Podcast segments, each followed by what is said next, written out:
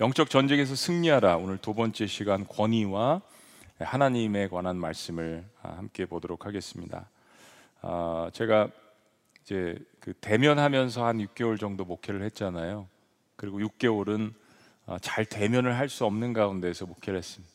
그래서 다는 아니지만 성도 여러분들께서 막 아멘 해주시고 할렐루야 하고 같이 찬양하고 기도하고 웃어주시기도 하시고 그랬을 때 제가 설교했던 것과 어, 한 2개월 서, 어, 대, 비대면해서 설교를 하는 거 그리고 최근에 설교하는 거 이런 거를 보니까 제가 웃음이 점점 없어지더라고요. 아, 사람이 없는 가운데서 이 설교를 한다라는 것이 아 그런 게 있구나. 그래서 제가 마음을 고쳐 먹기로 했습니다. 예전에는 많이 웃고 또 이렇게 많이 다가가서 설교했던 것 같은데 최근에는 카메라를 보고 설교하는 시간들이 많아졌기 때문에 아, 그랬다라는 것을 저 스스로도 많이 느꼈어요. 아, 여러분들은 어떠세요? 여러분들 안에도 그런 어려움이 있으실 것 같아요. 새로운 시대를 맞이했지만은 하나님께서는 더욱더 말씀의 은혜 또 성령 안에서 우리들을 격려케 하시고 때로는 도전케 하시고 그런 역사들이 있을 줄로 믿습니다. 동물 중에서 어, 개처럼 인간을 잘 따르는 동물은 없는 것 같습니다. 아, 저도 참 강아지를 사랑하고 어렸을 때 늘 강아지를 키웠던 그런 기억이 있는데요.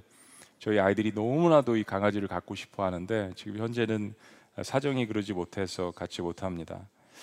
어, 강아지를 키우면서 개를 키우면서 그런 생각이 들었어요. 야, 이 강아지는 어, 정말 하나님께서 인간에게 주신 선물 중에 선물이구나 그런 생각이 들었습니다. 그래서 혼자 사시는 분들 또 외로우신 분들은 강아지를 많이 키우시는데 그런 의미가 있는 것 같아요. 종류에 따라서 어, 좀 다를 수 있지만 대부분의 개는 주인에게 너무나도 충성스럽습니다. 주인을 좋아하고 주인을 반겨주고 정말 우리가 예수님 바라보는 것 이상으로 사실은 개는 그 주인을 너무나도 그렇게 바라보는 우리가 사람이 동물에게 배울 점이 있습니다. 그래서 우리 속담에 충성스럽지 못한 사람을 가리켜서 뭐라고 이야기하죠? 개만도 못한 사람이다 이런 이야기를 저희들이 하곤 합니다.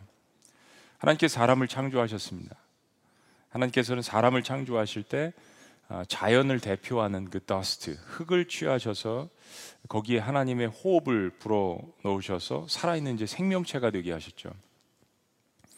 아, 근데 하나님은 단순히 살아있는 생명으로 사람을 창조하셔서 생명체가 되신 것이 아니라 하나님의 형상으로 사람을 창조하셨습니다. 우리가 창세기 말씀 보았지만 하나님의 형상으로 사람을 창조하셨다라는 것은 하나님의 인격 그리고 하나님의 성품, 하나님의 속성을 닮은 존재로 창조하셨다는 것입니다. 단순한 하나님의 형상, 뭐 하나님의 모양 이것이 아니라는 것입니다. 하나님의 성품, 하나님의 속성, 하나님의 인격.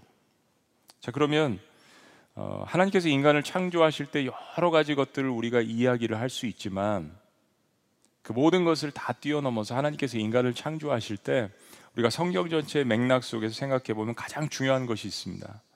여러분 그게 뭘 것 같으세요?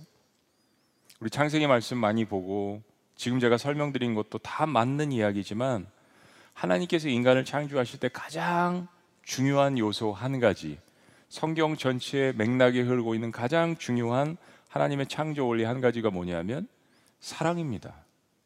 사랑. 네. 사랑의 관계 속에서 아담을 존중해 주시고 그 피조물인 아담에게 에덴 동산을 다스릴 수 있는 권세를 주시고 어, 동물들의 이름을 지어보라고 하시고 이럴 정도로 하나님께서 인간을 귀하게 여기셨다는 것입니다. 창조주가 아니라 피조물인데도 불구하고요. 참으로 비극적이게도 아담과 하와가 어, 사탄의 유혹에 넘어가게 되는 그런 비극적인 역사가 일어났죠. 바로 아담과 하와가 하나님의 권위를 무시하게 된 겁니다. 그리고 하나님께서 금기시한 그 명령을 어기고 선악과를 따먹게 된 거죠. 그 이유는 자신의 위치에 만족하지 못하는 거예요. 감사하지 못한 것이 하나님의 그 사랑에 대해서 감격하지 못하고 사탄이 유혹한 뭐예요? 하나님과 같이 되고자 하는 그 교만한 마음에 마음이 쏠린 것이죠. 영적인 현상에서 나타나는 것은 균형이 무너졌을 때 이런 일이 나타나게 됩니다. 아담과 하와의 죄는 하나님께서 형성하신 모든 창조 질서의 손상을 가져옵니다. 별거 아닌 죄 같지만 하나의 명령을 어긴 것 같지만 하나님의 말을 한 번 듣지 않은 것 같지만 그러나 하나님의 권위를 무시했던 하나님과 같이 되고자 하는 이 교만한 마음은 하나님께서 창조하신 창조 질서의 이 세계를 무너뜨리는 그런 사건이었습니다. 그래서 가장 처음 나타난 결과는 아담과 하와가 부부싸움을 합니다. 선악과를 따먹은 것에 대한 책임 전가를 서로에게 합니다. 그리고 그 후에 그들의 관계가 어땠을 것이라는 것을 우리는 상상할 수 있습니다. 왜 에베소서 말씀에 하나님께서 교회에 대해서 이야기하시면서 이런 말씀들을 영적 전쟁 들어가기 전에 우리에게 하시는지 우리가 깊이 생각해 볼 수 있는 대목이라고 생각합니다. 그리고 그런 모습을 보고 자녀들이 자랐습니다. 아담과 하와가 서로 싸우고 서로에게 책임 전가하고 그리고 그런 모습을 보고 가인과 아벨이 자랐습니다. 그래도 아벨은 하나님을 섬기고 충성스러운 사람이었는데 가인은 그렇지 못했습니다. 건강한 권위가 무너진 가정에서 자란 가인이 하나님께 인정받지 못한 그런 불만으로 하나님께 인정받는 자신의 혈육인 동생을 아벨을 죽이게 되는 그런 사건입니다. 그리고 성경은 그 이후로 어떻게 하나님의 권위에 도전하고 질서가 무너지고 그것이 인간사에 도래했는지를 보여주게 됩니다. 그러니까 하나님께서는 인간들의 불순종과 하나님을 떠난 그 모습을 보시면서 너무 가슴 아파하시는 그런 모습들을 우리가 특별히 창세기 말씀을 통해서 볼 수 있습니다. 하나님께서 노아에게 방주를 잊게 하셨습니다. 또 다른 기회를 주시고 은혜를 주십니다. 그리고 사람들에게 마지막 기회를 주시는데 인간들이 홍수가 나서 물이 찰 때까지 먹고 마시며 그 시대의 마지막이었죠. 그 시대의 마지막 그 사건 속에서 자기 자신들이 무슨 일을 하고 있는지도 깨닫지 못하는 사건이 벌어집니다. 하나님께서는 하나님께 순종한 노아의 가족을 통해서 새로운 역사를 아, 써 내려가십니다. 인류 역사는 노아의 아들인 샘과 함과 야벳을 통해서 다시 출발하게 됩니다. 근데 그렇게 새롭게 시작한 인간의 역사이지만 아, 인류의 피 속에 흐르고 있는 죄는 아직 여전히 남아 있다라는 것이죠. 인간이 또 한 번 최초의 인간처럼 하나님과 같이 되고자 하는 교만으로 바벨탑을 쌓습니다. 성경을 보면 저도 요즘 묵상하면서 여러 번 말씀드리지만 악은 하나의 목적을 위하여서 참 하나가 되곤 합니다. 하나님께서 진노하셔서 당시 하나였던 인간의 언어를 여러 언어로 만들어 버리셨습니다. 창세기 11장의 바벨탑 사건 이후에 인간의 모습은 서로 다른 언어를 가지고 다른 장소에서 다른 민족들을 형성하기 시작합니다. 고대는 부족과 부족 사이의 전쟁을 통해서 힘을 얻어갔습니다. 그리고 점차 이런 전쟁을 통해서 승리한 승자는 패자한 그 부족들을 노예 삼기 시작했습니다. 그리고 이제 부족들은 더 큰 민족을 형성하기 시작하고 민족이 민족을 향해서 전쟁을 일으키고 전쟁의 승자 승리한 민족은 다른 민족을 노예로 삼습니다. 그리고 이 민족은 이제 법과 그리고 땅과 주권을 가지고 국가 체제를 가지고 왕을 세워서 그리고 전쟁하기 시작했습니다. 그러니까 전쟁을 하는 판이 커진 거죠. 부족에서 민족으로 그리고 이제는 국가 간의 전쟁을 통하여서 이 전쟁 가운데서 수많은 패전국들에서 노예가 나오기 시작했습니다. 아수르를 통해서 바벨론을 통해서 그리고 이것이 절정에 이른 것이 바로 그리스 로마 제국입니다. 그리스 로마 시대 문명은 지구 역사상 가장 뛰어나다는 평가를 받잖아요. 문학이면 문화, 예술, 건축, 교통, 어떤 삶의 질, 목욕탕이 그렇게 발전했던 그런 시대들. 로마의 도로는 아직까지 남아 있습니다. 당시의 건축물들은 서구 사회의 이정표가 될 정도입니다. 그런데 이런 어마어마한 제국을 건설하고 유지하는데 반드시 필요했던 것이 무엇이냐면 노예 제도였습니다. 노예가 있었기 때문에 그렇게 엄청난 건물들을 짓고 엄청난 도로망들을 건설을 할 수 있었던 것입니다. 일반 평민들을 데리고 순종하지도 않을 뿐더러 어떻게 그런 일들을 했겠어요? 인간의 탐욕을 채우기 위해서 또 다른 인간을 어, 노예로 만들어서 그 노동력을 착취해서 거대한 건물과 제국을 만들어 갔던 것입니다. 하나님 보시기에 너무나도 기쁘지 않았던 일이죠. 근데 로마 제국의 근간이었던 이 노예 제도에 정식으로 도전장을 내거는 종교가 있었습니다. 바로 예수님을 따르는 예수교였습니다. 당시 어떤 종교도 노예 제도에 대해서 반대를 하고 평등을 주장한 종교가 없었습니다. 그런데 예수교는 예수님의 가르침대로 자유와 평등을 이야기하고 서로가 서로를 섬길 것을 가르쳤습니다. 우리가 주일에 본 빌레몬서 말씀이 그 대표적인 예입니다. 또 하나 예를 들어서 갈라디아서 3장 28절을 현대인의 성경으로 여러분 한번 읽어 보십니다. 자, 가정에서도 직장에서도 3장 28절 다 같이 읽습니다. 시작. 여러분은 다 그리스도 예수님 안에서 하나가 되었으므로 유대인이나 그리스 사람이나 종이나 자유인이나 남자나 여자나 차별이 없습니다. 이런 기독교 사상은 당연히 로마 제국의 도전이 될 수밖에 없습니다. 가시가 될 수밖에 없어요. 노예제도가 근간인 로마 제국에 이런 말씀들을 로마에 있는 관료가 들었다고 생각을 해보세요. 이것은 국가를 전복시키려는 음모라고 판단될 수밖에 없는 것입니다. 헬라인이나 유대인이나 종이나 주인이나 다 그리스도 안에서는 자유하다라는 이 말씀 자체는 로마 제국에는 가시가 될 수밖에 없었습니다. 자, 그런데 기독교가 세상과 다른 것은 초대교회는 무력을 통해서 국가를 전복시키거나 무력 항쟁을 하지 않았습니다. 예수님 믿는 사람들은 예수님의 살과 피를 나눈 하나 형제로서 차별 없이 하나님 하나인 것을 하나님 안에서 하나인 것을 분명하게 강조했습니다. 그러니까 굉장히 무서운 공동체죠. 결속력, 충성심, 헌신, 순교 이게 로마 제국에 얼마나 큰 위협이 됐겠어요. 칼로서 이길 수 없는 존재라는 인식이 점점 그들에게 다가갔습니다. 근데 동시에 성경이 이 현실의 상황을 무시하지 않습니다. 아, 즉 현재 주어진 상황 가운데서 그러면 우리가 어떻게 살아야 하는지, 특별히 2000년 전에 주신 이 에베소서 말씀인데 그 당시에 이런 그 노예 근간 로마 제국 종과 주인의 관계 이런 관계를 여러분들한테 말씀을 드렸는데 그런 상황 속에서 이 말씀을 한번 여러분들이 이해하시기를 바랍니다. 자 오늘 말씀은 어, 지난번의 구절처럼 어, 갑이 아닌 을의 관계에 있는 종된 자들에게 먼저 이야기를 하십니다. 자 5절 말씀 오늘 본문 말씀 봅니다. 5절 다 같이 시작. 종들아 두려워하고 떨며 성실한 마음으로 육체의 상전에게 순종하기를 그리스도께 하듯하라. 두려워하지 말고 성실한 마음으로 하라는 것은 원래 사람이 하나님 앞에서 가져야 되는 존경심입니다. 그런 경외감입니다. 이런 이야기를 당시에 노예인 종들에게 하십니다. 근데 그런 마음으로 육체의 상전에게 하라는 이야기예요. 여러분이 노예나 종이라면 받아들이실 수 있, 있을까요? 이제 예수님을 인생의 주인 삼은 종들에게 그들이 육신의 상전인 주인을 섬길 때 예수님께 하듯 하라는 이야기입니다. 하나님께 하듯 하라는 이야기예요. 자, 그리고 여기서 끝나는 것이 아니라 그 자세에 대해서도 좀 더 설명하십니다. 6절.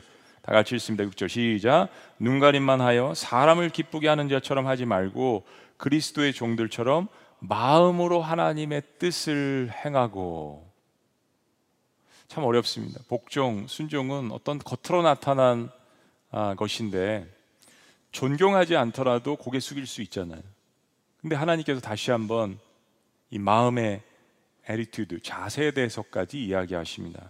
눈가림하고 아웅하지 말고 그리스도의 종들처럼 나를 섬기듯이 그렇게 그런 마음으로 주인을 섬기라는 이 말씀 너무 쉽지 않은 말씀입니다. 7절 말씀을 다시 한번 이것을 반복합니다. 7절 다 같이 시작. 기쁜 마음으로 섬기기를 죽게 하듯 하고 사람들에게 하듯 하지 말라. 이 세 구절에 동일하게 언급하고 있는 것은 상전을 섬길 때 기쁜 마음으로 하는데 마치 예수님께 하는 태도를 가지고 마음도 그런 마음을 가지고 기쁜 마음으로 마치 하나님의 일을 감당하는 것처럼 그런 일을 하라는 것입니다. 사도 베드로가 하나님께 이런 말씀도 받았습니다. 베드로전서 2장 18절 예, 다 같이 읽어 보시죠. 시작. 사원들아 범사의 두려움으로 주인들에게 순종하되 선하고 관용하는 자들에게만 아니라 또한 까다로운 자들에게도 그리하라. 더 나가는 말씀이죠. 좋은 주인들뿐만 아니라 까다로운 자들 참 어렵습니다.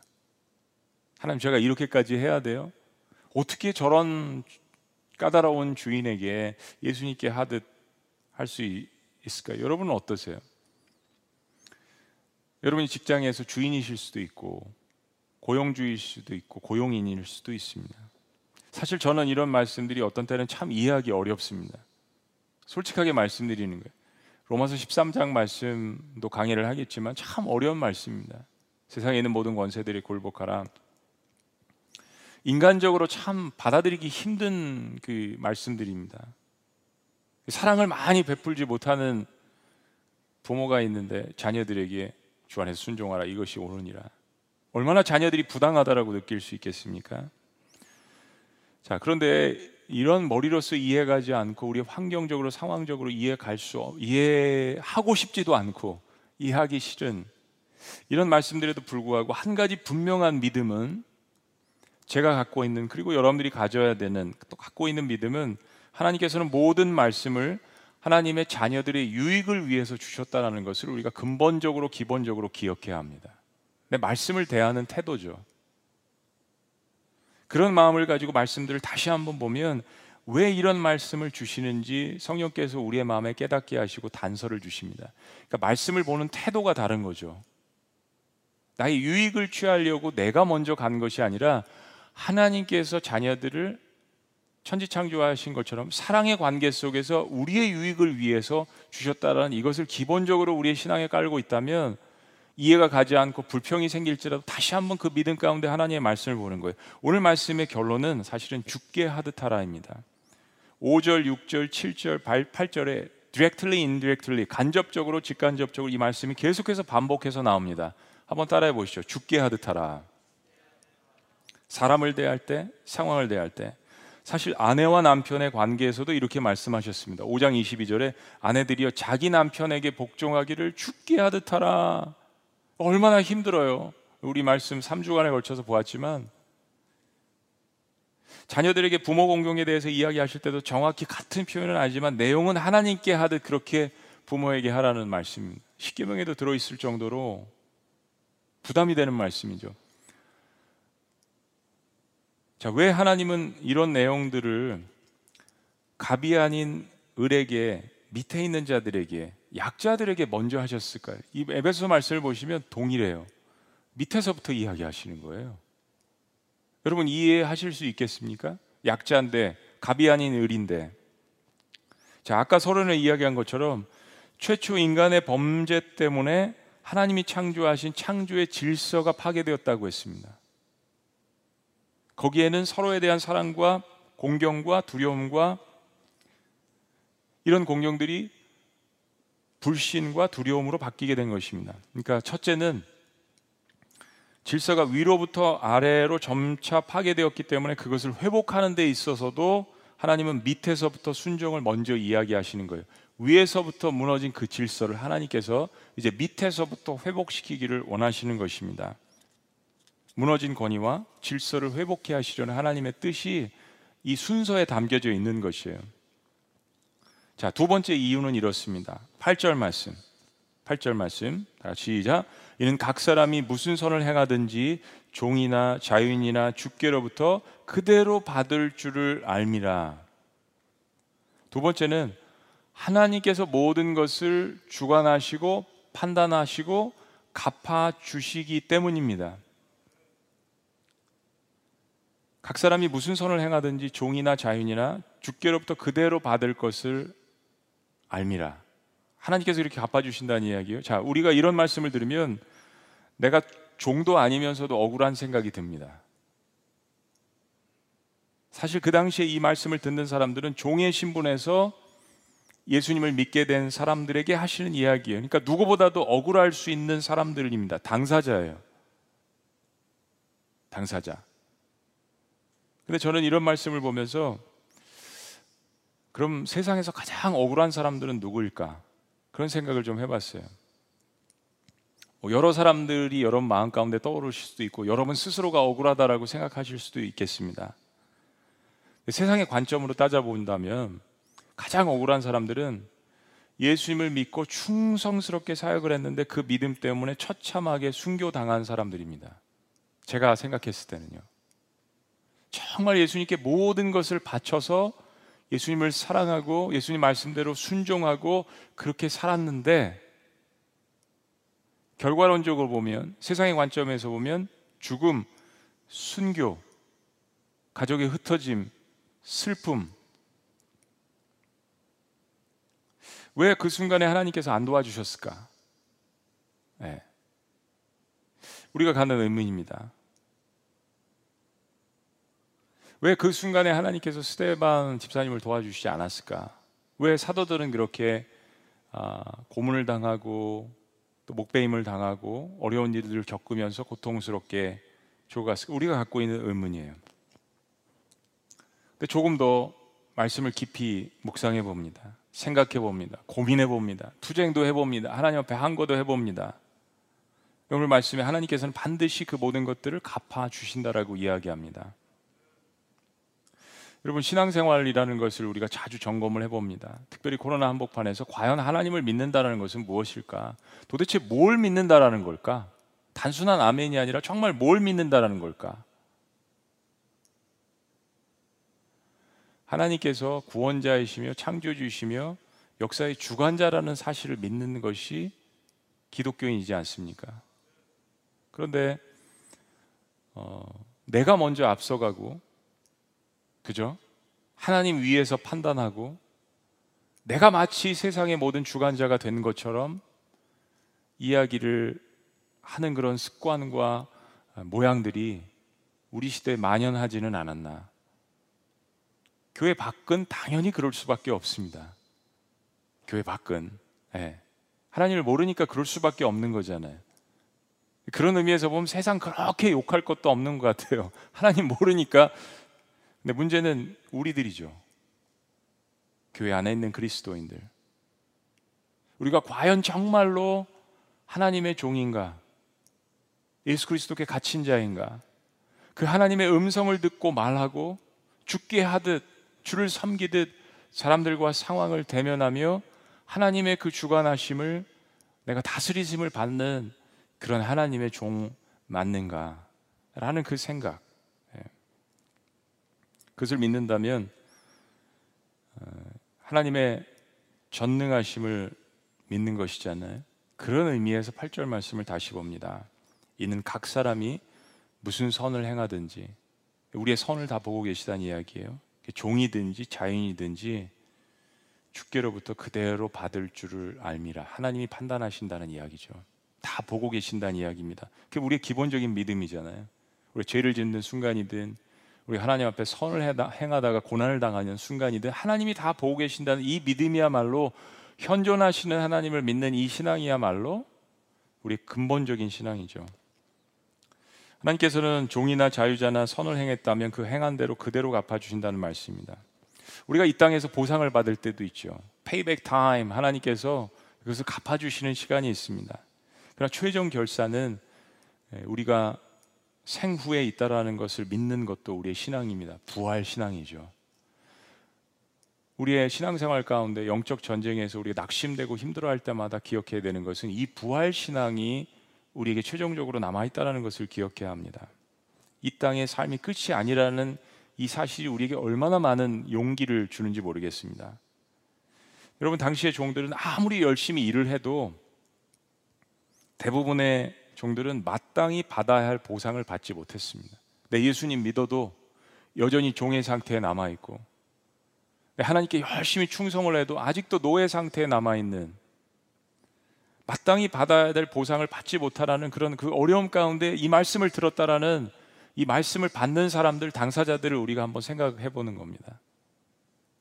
그런 의미에서 이제 예수를 믿게 된 종의 신분에 있는 자들에게 그들이 섬기는 아, 새로운 인생의 주인이신 하나님께서 주신 이 약속의 말씀은 엄청난 의미가 있는 거예요.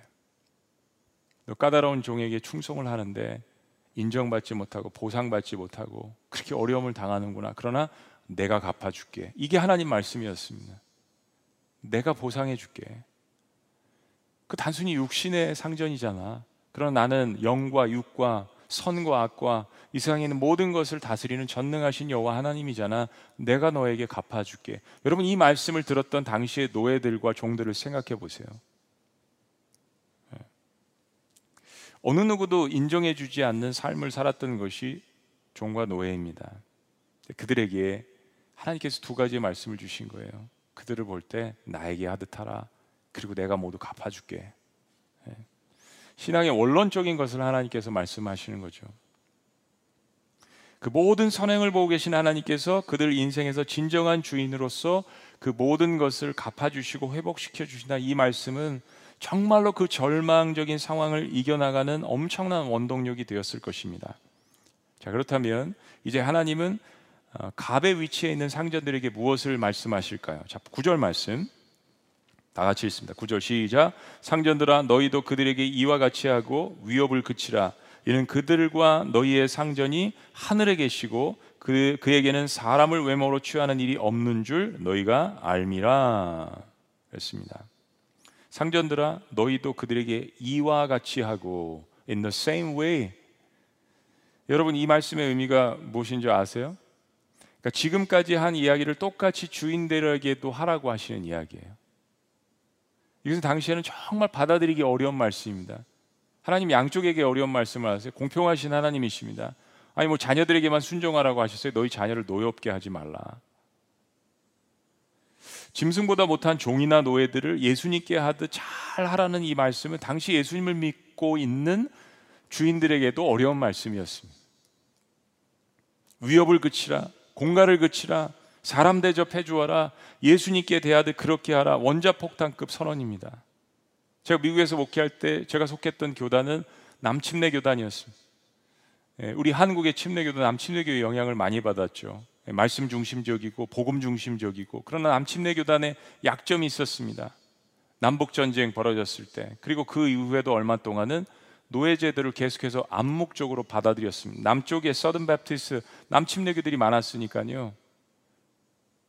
물론 노예들에게 굉장히 잘해주고 또 가족처럼 여기고 재산도 맡기고 자녀들도 맡기고 그런 관계에서 어, 그리스도인 주인들도 적지 않았습니다. 그러나 시대가 변했고 그리고 하나님께서 풀어주시는 시간이 왔는데도 불구하고 암묵적으로 노예 제도를 받아들였던 남침내 교단. 정말 제가 가서 공부할 때 정말 힘들었어요. 그러나 그것을 150년 만에 회개하는 사건이 벌어졌습니다. 공개적으로 우리가 잘못했다. 하나님 앞에서 회개한다. 그리고 최초로 남침여교 역사상 최초로 흑인 총회장이 세워지는 그러한 놀라운 역사들도 있었습니다. 위협을 그치라, 공갈을 그치라, 사람 대접해 주어라, 예수님께 대하듯 그렇게 하라. 원자 폭탄급 선언임 혁명이에요. 당시 로마의 클라우디우스 황제는 노예들을 어, 처벌하고 죽일 수 있는 그런 권한을 노예들을 소유한 주인들에게 부여했습니다. 귀족 정치예요. 로마 시대에 있어서 종들은 징심, 징심처럼 학대당하고 인간이야 취급을 당하는 경우가 대부분이었습니다. 어떤 주인을 만나느냐에 따라서 종의 신세도 달라졌습니다. 우리가 어떤 주인을 만났습니까? 하나님은 믿는 주인들에게 종을 대할 때 하나님이 하나님께서 말씀하시는 자세로 대하면 그 상급을 하나님께서 갚아주신다라고 또한 약속하셨습니다. 구절 말씀 다시 한번요. 상전들아 너희도 그들에게 이와 같이 하고 위협을 그치라 이는 그들과 너희의 상전이 하늘에 계시고 그에게는 사람을 외모로 취하는 일이 없는 줄 너희가 알미라. 여러분 우리가 구원은 에베소 2장 8절 9절 말씀대로 너희가 그 은혜를 믿음으로 말미암아 구원을 받습니다. 구원이 너희에게서 난 것이 아니라 하나님의 선물이라 맞습니다. 거기에는 변함이 없고 바꿔서도 안 되고 하나님의 은혜 때문에 그 은혜를 붙드는 무엇인가 그 우리의 믿음 때문에 우리가 예수님을 믿게 됐습니다. 그러나 또한 하나님께서는 우리의 위치 때문에 사람을 판단하시지 않습니다. 하나님은 그가 행한 대로 갚아 주십니다. 그것이 하나님께서 종이나 자유자나 헬라인이나 유대인을 차별하시지 않는다는 이야기예요. 이것은 당시에는 정말 혁명입니다. 주일날 본 말씀처럼 주인인 빌레몬이나 그의 종인 오네시모는 예수님을 믿고 그 예수님 안에서 서로가 동역자가 되고 형제가 되었습니다. 도망친 노예였던 빌레몬은 후에 에베소 전체를 감독하는 영적 리더가 되지 않았습니까? 이것이 하나님께서 하나님 나라를 세워가시는 방법이라는 것입니다. 하나님 나라를 세워가시는 하나님만의 방법. 또한 어, 악의 영 안에서 무너진 영적 질서를 바로 잡아시키 잡아 가게 하시는 하나님만의 방법입니다. 세상의 방법과 다르다는 것이죠. 저는 하나님의 권위와 이 세상의 불의에 대해서 생각하다가 마음이 답답해지고 우울할 때가 있습니다. 여러분들도 그러시잖아요. 하나님 살아계시면 왜 세상에 이런 social evil structure, 왜 이런 그 structure 때문에 이런 구조 때문에 사람들이 고난을 받고 고통을 받고 왜 이러한 정치 구조 때문에 왜 이런 이념 때문에 혹은 이런 악한 사람들 때문에 우리가 개인적으로 이런 생각들을 할 때가 많습니다. 왜 하나님은 때로 우리의 눈으로 볼 때 비추어지는 이 세상의 불의와 부당에 대해서 때로 잠잠하시는 것 같은가? 때로 사회에서 일어나는 그런 뉴스들을 접하고 낭망하고 고통스러울 때 그런 질문을 수없이 던집니다. 저희 아이들도 요즘 그런 질문들을 많이 던집니다. 온갖 뉴스들을 다 매스컴에서 보잖아요. 그럴 때마다 저도 의문이 있고 하나님 앞에 때로 항변할 때도 있지만 그럴 때마다 다시 한번 십자가에 달리신 그 예수 그리스도를 묵상해 봅니다. 나사렛 예수 그리스도는 하나님의 아들이셨습니다. 가장 부당한 대우를 받으신 분이 있다면 인류 역사상 하나님의 아들이셨습니다.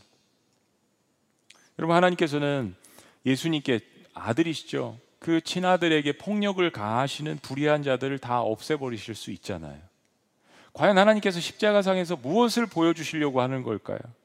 그만한 능력이 있으심에도 불구하고 그만한 권세를 가지신 분임에도 불구하고 예수님이 역시 그 말씀을 하셨잖아요. 내가 천군 천사를 동원해서 이 악의 무리들을 다 불살라 버릴 수 있는 능력이 내게 없는 줄 아느냐라고 이야기하셨습니다. 하나님은 당시 로마 제국을 그냥 눈 한 번 깜빡이시면 그 거대한 로마 제국을 다 무너뜨릴 수 있으셨어요. 후에 물론 로마 제국은 무너졌습니다. 하나님의 때예요. 노예 제도를 단 한 번에 없애 주실 수도 있어요. 그러나 예수님께서 이 땅에 오셔서 택하신 방법은 그런 것들이 아니었다라는 것을 우리가 성경 말씀을 통해서 깊이 깨닫습니다. 그거보다 훨씬 더 중요하고 근본적인 일이 있다라는 것이죠. 그것은 위로부터 무너진 질서의 그 근본을 바로잡는 것이었습니다. 질서가 어디서부터 무너졌습니까? 우리 심령에서부터 무너졌습니다. 이런 사회 구조, social structure 이런 게 아니었습니다. 우리의 마음에서 교만이 생기고 그 우리의 마음으로 하나님을 대적했습니다. 바로 사람들의 깊은 내면의 문제를 해결하시는 것이었습니다. 왜냐하면 죄가 거기서부터 나왔으니까요. 그리고 그것이 표현되어진 것이 세상의 악입니다. 세상의 제도가 개선되고 노예 제도가 폐지되고 악법이 없어지는 것은 당연히 하나님의 뜻이죠. 그리고 그런 것을 위해서 일한 사람들 영국의 윌리엄 윌버포스 같은 국회의원은 40년을 주장해서 영국의 노예제도가 폐지되지 않았습니까? 그런 것은 역사를 거치면서 하나님이 세우신 사람들에 의해서 해결되어 나갔습니다. 하나님의 때, 하나님의 방법으로, 하나님의 장소에서. 그러나 그런 모든 문제가 해결된다고 해도 21세기 최첨단 시대를 살아가는 사람들의 마음의 죄의 문제는 여전히 해결되지 않았습니다. 제도나 환경이 바뀌어도요, 영혼의 깊숙한 곳에 있는 죄의 문제는 개선되기는 커녕 어떻게 되었습니까? 노예제도가 폐지됐다고 해서 수많은 사람들이 죄의 노예에서 해방되었습니까? 아니잖아요. 오히려 인간이 만든, 우리가 만든 문명의 이기를 통하여서 더 못된 짓을 하고 더 창조적인 죄를 짓게 되고 인류 폐륜적인 그러한 죄악들을 우리는 이 세상에서 보고 있습니다. 제도가 개선된다고 인간의 죄가 없어지지 않는다라는 것을 하나님께서 알고 계셨습니다. 법은 개선되고 지금 서구 사회에서 노예 제도는 폐지되어도 사람들의 영혼은 이전보다 더 피폐하고 죄의 감옥에서 탐욕의 노예로 살아가고 있지 않습니까? 그래서 예수님께서 이 땅에 오셔서 인간의 근본적인 문제를 해결하시고자 하신 것입니다. 근본적인 문제. 근본적인 문제가 해결돼야 세상을 바라보는 시각도 바뀌고 좋은 리더들이 나타나서 좋은 법을 세우고 공평하게 재판을 하고 어려운 약자들을 돕는 그야말로 구약 성경에서 하나님께서 이야기하신 기독교의 윤리가 탄생하게 되는 것입니다. 여러분 자본주의에서 기독교 윤리가 없으면 사회가 어떻게 되겠습니까? 예수님께서 십자가에 돌아가신 것은 하나님과 원수 관계에 있는 인간들과의 관계를 회복시키신 사건이었습니다. 가장 근본적으로 무너진 우리 안에 있는 영적인 질서를 회복시키시는 것. 아버지 하나님의 권위가 다시 회복되고 죄의 노예가 된 하나님의 자녀들이 하나님께로 다시 돌아가는 생명의 길을 아들을 통해서 열어 놓으신 것이에요. 휘장이 찢어지고 하나님께로 가는 그 길을 활짝 열어 놓으신 것이에요. 그리고 자유자나 종이나 헬라인이나 이방인이나 그리스도 안에서는 다 하나라고 선언하신 것입니다. 로마 제국을 무너뜨릴 수 있는 놀라운 하나님 나라 그 방법을 말씀해 주신 것입니다. 하나님의 권위가 세워지는 곳에는 바로 무너진 질서도 다시 회복되어지는 것입니다. 그것은 세상의 질서 위에 있는 하나님 나라의 질서인 것입니다. 저는 모든 수평 관계와 상하 관계에 있어서 그리고 모든 관계의 질서에 있어서 핵심이 되는 말씀은 롬 에베소서 5장 21절 말씀이라고 생각합니다. 아내와 남편, 자녀와 부모, 종과 상전 이런 모든 관계에 대해서 이야기하기 이전에 바로 주님께서 주신 말씀이에요. 에베소 5장 21절 생각나세요? 그리스도를 경외함으로 피차 복종하라. 그리스도를 경외함으로 킹제임스 버전에는요. In the fear of the Lord 주님을 두려워함으로 주님을 두려워함으로 NIV 성경에는요. out of reverence of the Lord 주님을 존중함으로 경외한다라는 이 표현 한국말 번역이 잘 된 것 같습니다. 그리스도를 바라보고 사랑하고 경외하고 존중하고 두려워함으로 서로 서로에게 순종하라라는 이 말씀은 이 땅에 무너진 모든 질서와 권위를 회복시키는 것입니다. 우리의 모든 어그러진 관계들은 살아계신 예수님을 사랑하고 그분을 바라볼 때만 해결될 수 있습니다. 하나님께서 우리를 창조하실 때 사랑 가운데서 창조하셨기 때문입니다. 오늘 본문에 다시 한번 이렇게 표현하는 거예요. 모든 사람들을 대할 때 죽게 하듯 하라. 우리 모든 그리스도인들이 주변에 있는 사람들을 대할 때 죽게 하듯 한다면 여러분 세상이 얼마나 달라지겠습니까? 지금 코로나 사태가 얼마나 달라지겠습니까? 가정에서, 학교에서, 직장에서, 군대에서, 교회에서 특별히 많은 권세를 가진 정치 지도자들이 모든 사람들을 대할 때 죽게 하듯 한다면 여러분 얼마나 폭발적인 능력이 이 지구상에 일어나겠습니까? 하나님께서 보신 하나님이 세우신 방법이 그런 하나님의 나라였습니다. 우리가 죽게 하듯 한다는 것은 결국 우리가 하나님을 사랑하며 그분을 바라본다라는 것입니다. 그분의 권위를 인정한다는 이야기입니다. 영적 전쟁에서 이 하나님 나라의 하나님의 권위를 이해하는 것이 중요한 것은 우리가 맞서는 그 사탄이 바로 하나님의 권위를 대적한 타락한 전사이기 때문입니다. 여러분 이 사실을 깨닫고 하나님의 전신갑주를 입어야 하는 것입니다. 그래서 에베소 말씀에서 그토록 강조하는 거예요. 그들은 하나님의 권위에서 벗어나고 하나님의 권위를 정면으로 도전했습니다. 이 어둠의 영에 대해서 알아야 합니다. 어떻게 세상 질서가 무너졌는지를 알아야 합니다. 죄의 문제는 바로 이 권위와, 권위와 질서의 부재와 관련이 깊습니다. 죄는 권위의 부재입니다. 죄는 질서의 부재입니다. 때문에 우리 그리스도인들이 하나님의 영적인 권위를 우리의 삶의 각 영역에서 인정한다면 사탄은 그 힘을 그 영역에서 잃어갈 수밖에 없는 것입니다. 여러분 우리가 부당하다라고 느끼는 곳일수록 오히려 강력한 하나님의 통치하신 임할 수 있도록 그리스도인들은 하나님의 말씀을 붙들고 기도해야 합니다. 하나님 저곳이 무너져 있습니다. 하나님 저 영역이 무너져 있습니다. 하나님 앞에 그것을 붙들고 기도해야 합니다. 그리고 우리가 악한 영에 맞서서 실제적으로 싸워야 할 부분들이 무엇인지를 발견해서 그곳에 하나님의 법과 하나님의 질서와 하나님의 권위가 회복되도록 각 영역에서 힘써야 하는 것입니다. 무력 투쟁이 아니라 기도와 실력으로요.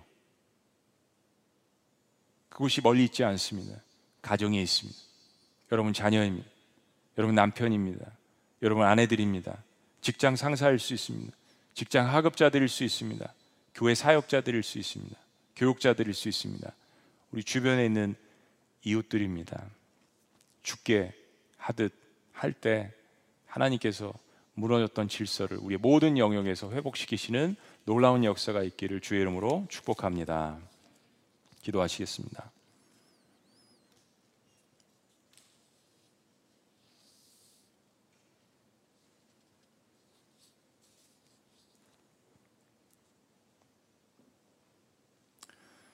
그렇습니다. 어, 하나님의 질서를 인정하지 않고 또 하나님의 권위를 인정하지 않는 그곳에 죄의 문제가 있는 것입니다. 우리 가장 먼저 어, 나의 마음 가운데 내가 정말 하나님의 권위를 인정하는 사람인가? 하나님의 사랑하심을 바라보는 사람인가? 우리의 마음을 두드리시는 이 성령님의 음성을 가장 먼저 내가 받아야겠습니다. 그리고 하나님, 저희 가정에 이 하나님의 권위가 무너져 있습니다. 하나님, 저의 가문에 이 하나님의 권위가 무너져 있습니다. 하나님, 저희 공동체, 저희 도시에, 저희 나라에 이 하나님의 권위를 다시 한번 세울 수 있도록 하나님 제가 먼저 회개하오니 주님 저를 사용하여 주옵소서.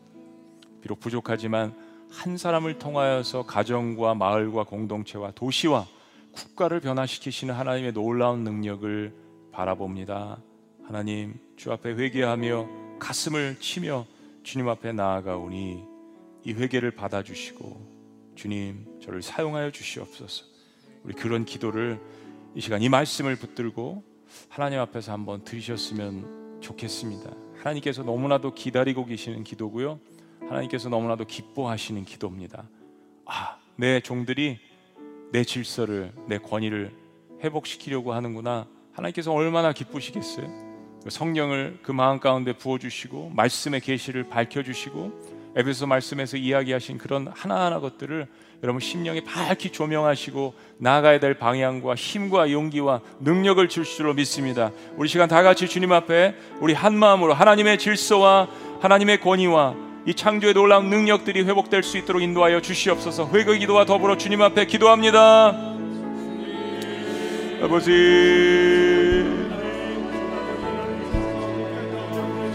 아버지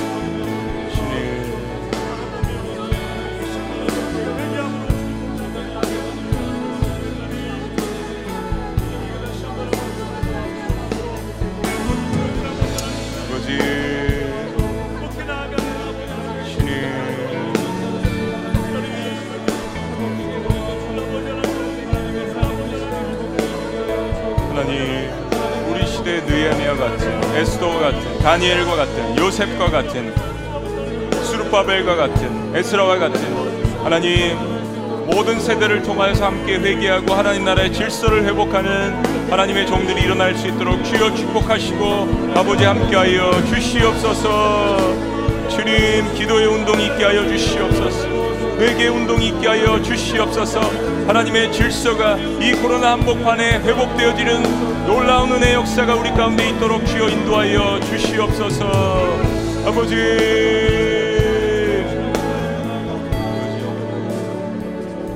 네. 우리 시간 두 번째로 기도하는 것은 우리 시간 병상 가운데서 고통받는 지체들을 위해서 기도합니다. 의료 파업 때문에 또 코로나 한복판에서 질병을 얻는 우리 성도님들 얼마나 마음이 위축되고 힘들겠습니까? 그 당사자가 아니면 우리는 잘 이해할 수 없을 것 같아요. 우리의 사랑과 기도가 필요합니다. 하나님께서 치유하시고 그 마음에 평강을 주시고 만져 주실 수 있도록 우리 안선모 성도님 유방암 림프까지 3기로 항암제를 앞으로 5년 복용하라는 소개를 받았습니다. 하나님의 치유하심 있게 하여 주시옵소서. 우리 이동준 성도님 남자분이신데 젊습니다. 31세 대장암 수술로 항암 치료 잘 마치게 하심에 감사드리며 3개월마다 검사 받을 때 날마다 좋아지게 하여 주옵소서. 우리 정찬 형제 17살의 우리 어린 이 자녀에게 골수 이식 전 항암 잘 견디고 골수 이식도 부작용 없이 잘 마치게 하여 주시옵소서. 김영 성도님 81세 투석중 통증 줄여주시고 기력이 날마다 회복되어지며 일상에서 은혜와 소망을 잘 붙들게 하여 주시옵소서. 신의자 성도님 모매님 황반변성으로 계속 시력이 나빠지는데 주님께서 그 시력을 만져주시고 붙들어주시고 특별히 영적인 눈이 띄어지게 하여 주시옵소서. 이경자 성도님 두통과 어지럼증이 호전되지 않아서 너무 힘듭니다. 주님께서 속히 고쳐 주시옵소서. 우리 선병동 목사님 어머님 수술 잘 마쳤습니다. 회복되는 놀라운 역사가 있게 하여 주시옵소서. 이 시간 여러분의 오른손을 들고 함께 우리의 환우들을 위하여서 주님 앞에 올려드리며 기도합니다. 주여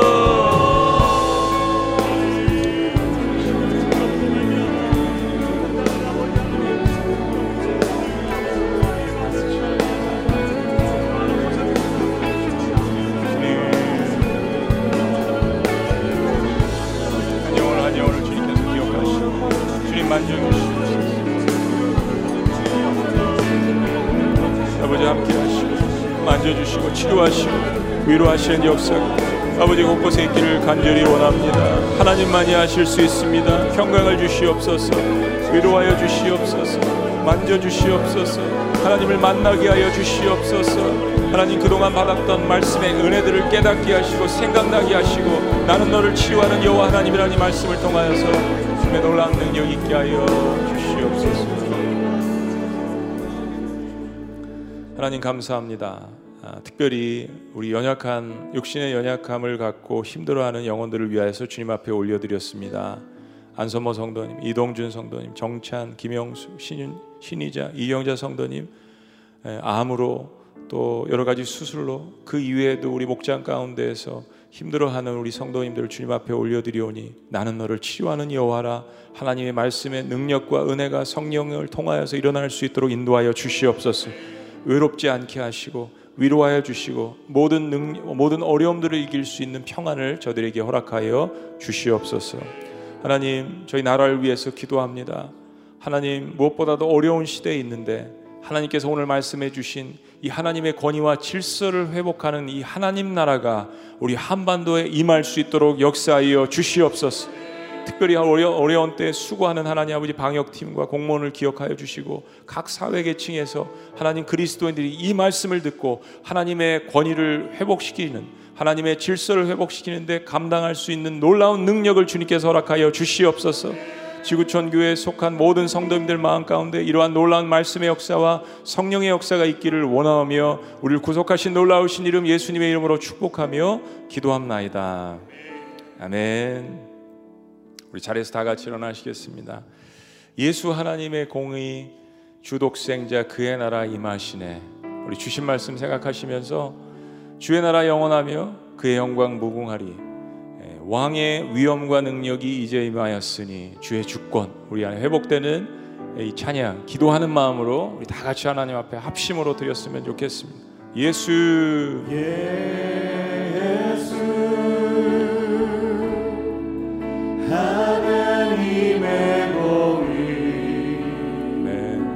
독생자 깨나라 주 독생자 그의 나라 임하시네 네, 예수 제물이 되신 주. 예수 재물이 되신 주 영광 중에 영광 중에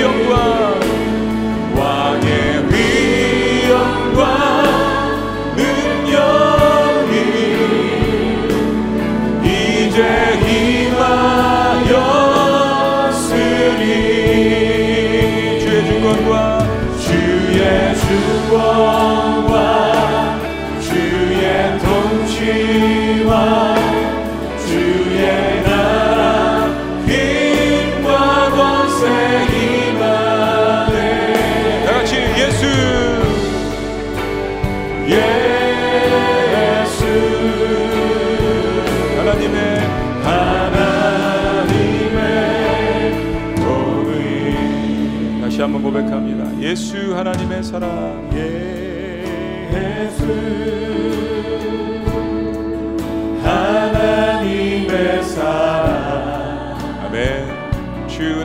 말씀으로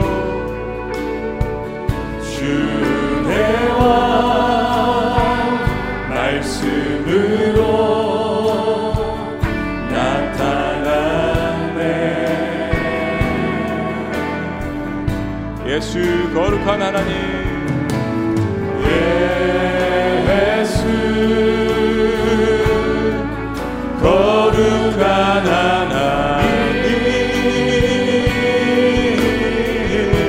영광 중에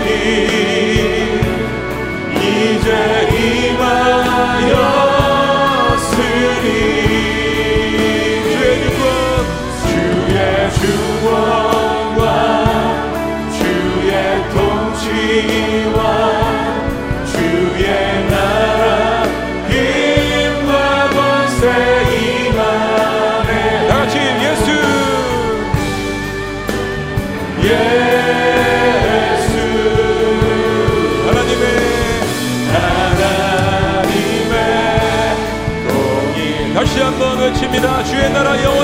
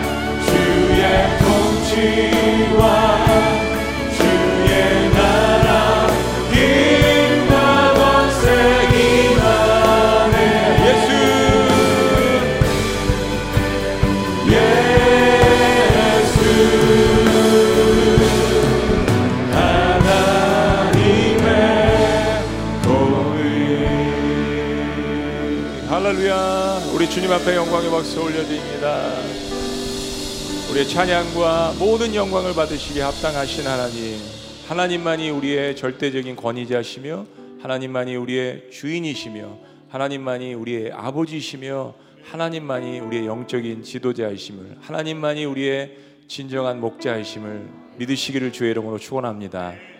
우리 주님을 바라볼 때 우리 하나님께서 우리에게 허락해 주신 놀라운 능력을 통하여서 우리 안에 모든 깨어진 관계들이 회복되고 하나님 나라가 곳곳에서 가정에서 목장에서 교회 공동체에서 사역 각 지역에서 각 계층에서 회복되어지는 놀라운 역사가 있기를 원합니다. 기도하시겠습니다. 이제는 우리 주 예수 그리스도의 은혜와 하나님 아버지의 극진하신 사랑과 성령님의 감화 교통 역사하심이 모든 사람들을 대할 때 죽게 하듯 하라 라고 하시는 이 하나님 말씀의 깊은 의미가 무엇인지를 다시 한번 깨닫고 주를 바라보는 마음으로 주님께서 주시는 그 사랑과 은혜의 능력을 가지고 세상을 온전히 섬기기를 원하는 주님의 모든 백성들의 위대한 고백 위에 삶 위에 지구촌 공동체 위에 지금부터 영원토록 함께 하시기를 간절히 축원합니다. 아멘.